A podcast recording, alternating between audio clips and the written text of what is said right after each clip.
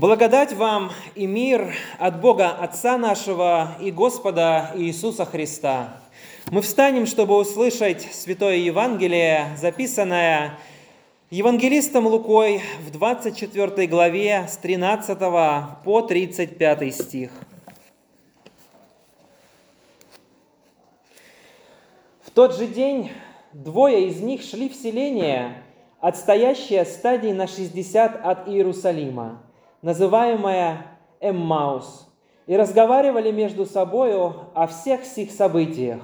И когда они разговаривали и рассуждали между собою, и сам Иисус, приблизившись, пошел с ними, но глаза их были удержаны, так что они не узнали Его. Он же сказал им, «О чем это вы, идя, рассуждаете между собою, и от чего вы печальны?» Один из них, именем Клеопа сказал ему в ответ, «Неужели ты один из пришедших в Иерусалим не знаешь о происшедшем в нем в эти дни?» И сказал им, «О чем?» Они сказали ему, что было с Иисусом Назарянином, который был пророк сильный в деле и в слове перед Богом и всем народом, как предали его первосвященники и начальники наши для осуждения на смерть и распяли его. А мы надеялись было, что Он есть тот, который должен избавить Израиля. Но совсем тем уж третий день ныне, как это произошло. Но и некоторые женщины из наших изумили нас. Они были рано у гроба и не нашли тело его, и придя сказывали, что они видели и явление ангелов, которые говорят, что он жив. И пошли некоторые из наших к гробу, и нашли там, как женщины говорили, но его не видели. Тогда он сказал им, «О несмысленные и медлительные сердцем, чтобы веровать всему, что предсказывали пророки, не так ли надлежало пострадать Христу и войти в славу свою?» И, начав от Моисея, из всех пророков изъяснял им сказанное о нем во всем Писании.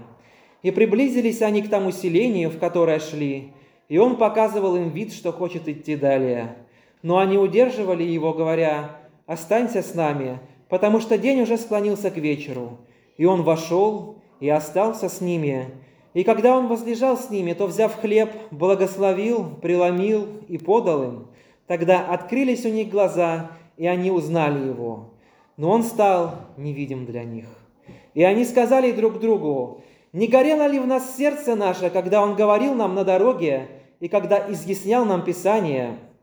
И встав, тот же час возвратились в Иерусалим и нашли вместе одиннадцать апостолов и бывших с ними, которые говорили, что Господь истинно воскрес и явился Симону. И они рассказывали о произошедшем на пути, и как он был узнан ими в преломлении хлеба. Аминь. Это Святое Евангелие. Слава тебе, Христос! Дорогие братья и сестры, Христос воскрес! воскрес! Сюда спустилась сама жизнь наша и унесла смерть нашу, и поразила ее избытком жизни своей, пишет святой Августин. Воистину, Светлая Пасха Христова – это уникальный праздник, праздник самый главный. Не только для церкви в году каждого христианина. Это Праздник, который, по сути, невозможно отмечать в одиночестве. Благой пасхальной вестью хочется делиться с каждым, ее невозможно оставить лишь для себя, она рвется наружу. Свет ее сопровождающий буквально выливается из нас в светлую пасхальную ночь. Христиане, неважно, как мы устали, преображаются – мы радуемся, мы ликуем, как в древние времена радовались и ликовали простые люди, которые с трепетом и волнением ожидали вестей с поля боя, на котором их армия сражалась с армией противника, в битве, от исхода которой зависело само их существование, жизнь или смерть тысячи душ. Люди, которые, наконец, увидели запыхавшегося гонца, принесшего радостную весть. Мы победили. Вот оригинальное значение слова «Евангелие» в нехристианских греческих текстах. Награда человеку, который принес хорошее известие. И само содержание такого известия. Войну, которая началась в Эдемском саду, не мог выиграть ни один правитель, ни одна армия, ни один народ, даже народ, отделенный самим Богом. На протяжении истории грех, болезни и смерть не щадили никого из живущих, ни простого раба, ни могущественного Басилевса. Победить смерть – это словосочетание стало оксюмароном. Победить стало означать не полностью одолеть, но максимально продлить жизнь в любом состоянии. Сохранить ее наследием династии благодаря различным победам, произведениям искусства, быть может, воспользоваться криогенной заморозкой в надежде, что ученые через множество лет изобретут способ, который вернет бренное тело к жизни. Или, быть может, оцифровать сознание и загрузить его в облако, тем самым получив так называемое цифровое бессмертие. Люди отчаянно ищут вечной жизни или ее суррогата, потому что глубоко в нас сохраняется понимание, что смерть противоестественна человеку. Это так, Бог смерти не сотворил. Мы думаем, что смерть, по сути, еще одна болезнь, от которой необходимо найти вакцину, и что нахождение этой вакцины целиком и полностью зависит от нас. Удивительно, как, как это по-детски. Непослушанием людей в мир вошел грех, смерть и болезни. И теперь мы, как плачущие, но очень гордые дети, пытаемся исправить то, что натворили. В гневной истерике, крича нашему Небесному Отцу, «Я сам». Но нам не удается. Пытаясь сберечь свои жизни, люди теряют их. Мы грешим, пренебрегаем заповедями, всю жизнь проводим в страстях, а Бог Бог по своей совершенной справедливости требует от нас полного повиновения закону, и гнев его направлен на каждого, кто не исполняет всего. Никто не может сражаться с войском темных сил. В мире столько зла, в нас столько зла. И порой хочется задаться очень простым вопросом. А справедлив ли вообще Бог? Ефрем Сирин, восточный богослов, автор множества гимнов, которого церковь вспоминает 9 июня, говорит, «Никогда не называй Бога справедливым. Если бы Он был справедлив, ты давно бы был в аду. Полагайся только на Его несправедливость, в которой милосердие, любовь и прощение». И вот Бог, видя наши немощи и не желая, чтобы кто погиб, из милосердия, любви не спаслал в мир Сына Своего Единородного, который вступил за нас в битву.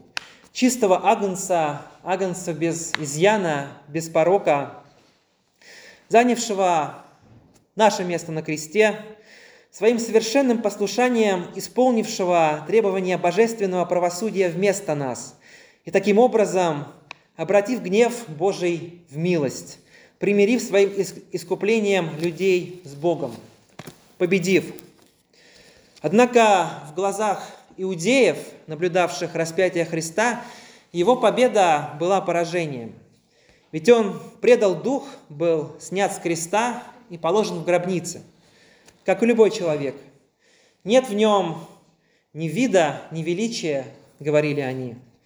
Кого же ждали иудеи? Могучего самодержца, воина, который поведет их к победе, над римлянами, над другими народами, всех искупает в достатке, построит Царство Небесное на земле. На земле, и это очень важно. Потому что царство, о котором они грезили, должно было быть абсолютно физическим, осязаемым. Ведь в, дух, в, дух, в духовном плане, как они полагали, у них все прекрасно. Они, Господь говорил к ним притчами, притчами о Царстве Божьем. Они желали знать, где и когда увидят обещанное Царство. Но разве такое не происходит сейчас? Плоской человек жаждет материального, в том числе и от Бога. То, что нельзя потрогать, взять в руки, это автоматически неинтересно. Как помните, в детстве мы все, когда видели что-то интересное, то, что нас занимало, мы спешили взять это в руки, сорвать какой-то цветок, и спустя буквально несколько минут этот цветок, он нам надоедал, мы его выкидывали и сразу же забывали о нем. А потом, потом ты подрастаешь и понимаешь, что оказывается, можно просто смотреть и получать удовольствие. И удивительно, даже таким образом владеть какой-то вещью. Например, юридически я не владею собором, Казанским собором или базиликой Святой Екатерины, но они мои, я чувствую, что они принадлежат мне. При желании я могу их посетить, мне радостно, что они есть. Как христианин я ощущаю, что это и мое наследие тоже. Царство Божие – наше общее наследие. Мы тоже пока не можем потрогать. Но если оно для нас остается всего лишь абстрактной идеей, не вызывающей абсолютно никакого интереса, непонятной, значит, нам есть куда расти и куда двигаться. У святого Григория Богослова есть замечательное поучение, в котором он предлагает нам оказаться любителями созерцаний. Слово Божье хочет, чтобы ты не на одном месте стоял, но всегда пребывал в движении. Вчера вера твоя была сообразна с обстоятельствами времени. Ныне познай веру Божью – Долго ли будешь готовить нужное к строению? Займись, наконец, самой постройкой. Вчера вменял ты себе в честь казаться, ныне вмени в большую себе честь быть тем на самом деле. Вчера ты был любителем зрелищ, окажись ныне любителем созерцаний. Вчера ты был злоречив, нагл, ныне говори одно доброе и будь кроток. Кроткий Агнец Божий, Господь Иисус Христос, не возжелал покорять людей силой и обликом могущества. Ему не нужны рабы, трепещущие пред Ним, остающиеся подле Него лишь из-за страха наказаний. Нет. Ему нужны свободные сыны, избравшие Его царем, потому что возлюбили Его. Не потому, что Он сумел подчинить их своей платной перчаткой. Царствие Божие – это распятая на кресте любовь Бога к человеку. Это благодать, которая изливается с Голгофа рекою. И на третий день происходит невообразимое. Господь воскресает, и воскресает Он в запечатанной гробнице – воскресает для того, чтобы явить ту победу, которую Он одержал над смертью и дьяволом, а также для того, чтобы предложить и применить ко всем людям плоды своих страданий и смерти. Битва окончена. Человечество победило победой Христа. Жены-мироносицы выступают теми самыми гонцами, которые приносят апостолам Евангелие с поля боя но им абсолютно не верят. Настолько потрясающая эта весть. Такого раньше не происходило нигде и никогда. Господь является Клеопе и его спутнику по дороге в Эмаус. Верят ли им? Даже когда сам Спаситель является ученикам, говоря «мир вам», они считают, что видят Духа. Иисусу приходится убеждать их едением рыбы и меда, чтобы доказать, что он не дух, не фантом, он может потреблять материальную пищу. И сейчас, когда мы, основываясь на Писании и вере древней правоверной церкви, говорим, что грешник оправдывается благодаря заместительному искуплению Иисуса Христа по благодати, верою, независимо от дел закона – Людям бывает в это очень сложно поверить. Они думают, что им являют призрака. Ведь так не бывает. Это слишком хорошо, чтобы быть правдой. Наш человеческий разум, развращенный разум, всячески противится этому Евангелию. Ведь мы считаем, что такая великая и ценная вещь, как спасение, должна быть непременно заработана нами, нашими многочисленными добрыми делами или освящением, или и тем и другим вместе, но нет. Писание ясно говорит нам, по благодати через веру во Христа, независимо от дел закона, получая оправдание даром по благодати Его, искуплением во Христе Иисусе. Послание к римлянам, глава 3, стих 24. «Ибо благодатью вы спасены через веру, и сие не от вас Божий дар, не от дел, чтобы никто не хвалился». Послание к Ефесянам, глава 2, стихи 8 и 9. Но что это за вера? Не просто общее познание о существовании Бога или Его закона, не просто какое-то базовое знание истории или согласие с истинами, что Христос жил и пострадал за людей. Такой верой обладают и неверующие, и даже бесы. Спасительная вера не является лишь знанием общих учений Писания или согласия с ними. Спасительная вера есть вера особенная – посредством которой я, бедный грешный человек, применяю лично к себе обетование о посреднике Господе Иисусе Христе и благодать Божью, которой имею доступ через Спасителя, веруя при этом, что Бог желает смиловаться надо мною и простить мне мои грехи за счет искупления, принесенного Христом, искупления за мои грехи и грехи всего мира. Спасительная вера не является неким неактивным качеством или просто способностью веровать. Нет, это деяние, это деяние принятия. Та самая протянутая рука нищего, как писал Мартин Лютер, которая ухватывается за добродетели Христовы, предлагаемые грешнику в Евангелии, и начинает ими обладать. Спасительная вера всегда является личным упованием на милостивые обетования Евангелия. И да, верующий может быть уверен в своем спасении. Бог хочет, чтобы мы были уверены в спасении, ибо наше спасение не зависит от наших добрых дел, даже отчасти. Потому что если бы человек мог целиком или частично обеспечить себе примирение с Богом добрыми делами, то Сыну Божьему – не нужно было бы становиться человеком, страдать и умирать на его месте. Даже желание быть спасенным ради Иисуса Христа уже является фактической, настоящей верою, ибо такое желание никогда не возникает плотском, невозрожденном сердце, но является даром Духа Святого. И вот этим христианство, как единственная истинная религия, отличается от всех остальных религий, выдуманных людьми. Христианство учит об освящении в результате оправдания, верою, по благодати. Все же религии, придуманные людьми, переворачивают этот порядок и учат об оправдании делами или в результате освящения. Некоторым сложно принять, что наше спасение – это незаслуженная милость. Ну, так все в нашей жизни – незаслуженная милость. Сам факт, что мы родились, живы сейчас, имеем кровь и пищу, и гораздо больше по милости Божьей, это незаслуженная милость. Любовь – это незаслуженная милость.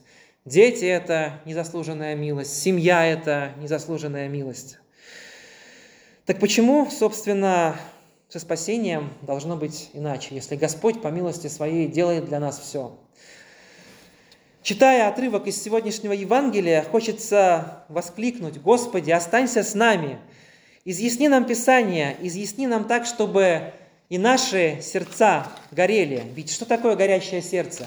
Горящее сердце – это сердце, в котором активно действует Дух Святой. Это сердце, наполняющееся благодатью, это сердце, приближающееся к Царству Небесному – но воскликнуть так означало бы, что наши глаза все еще удержаны, закрыты, как у тех путников, которые следовали в Имаус и не сразу смогли распознать Спасителя. Ведь Христос сейчас действительно находится посреди нас, и Бог в нашем мире действует двумя путями – непосредственно и опосредованно. И очень часто мы почему-то желаем увидеть непосредственное, чудесное, божественное вмешательство в нашу жизнь. И совсем не замечаем, как Бог вмешивается в нее через других людей, и какие возможности Он предлагает не так явно, совсем буднично, для решения наших проблем и в ответ на наши молитвы. Например, такой простой пример. Бог даровал нам медицину. Можно, конечно, упорно молиться и ожидать чудесного исцеления, но лучше молиться и сходить к врачу. Ибо Бог действует также и руками врачей.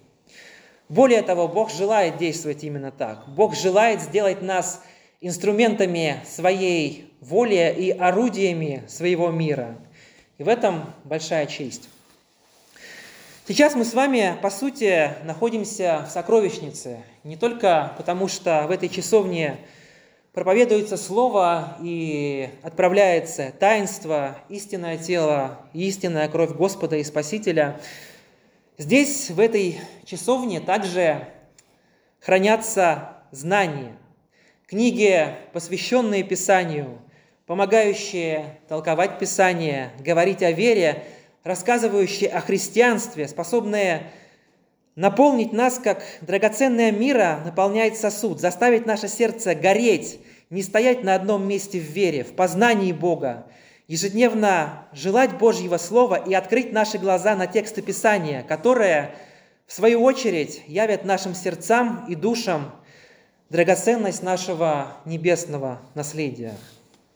Но обращаем ли мы на них внимание? Берем ли мы эти книги домой? Я не думаю, что мы это делаем очень часто.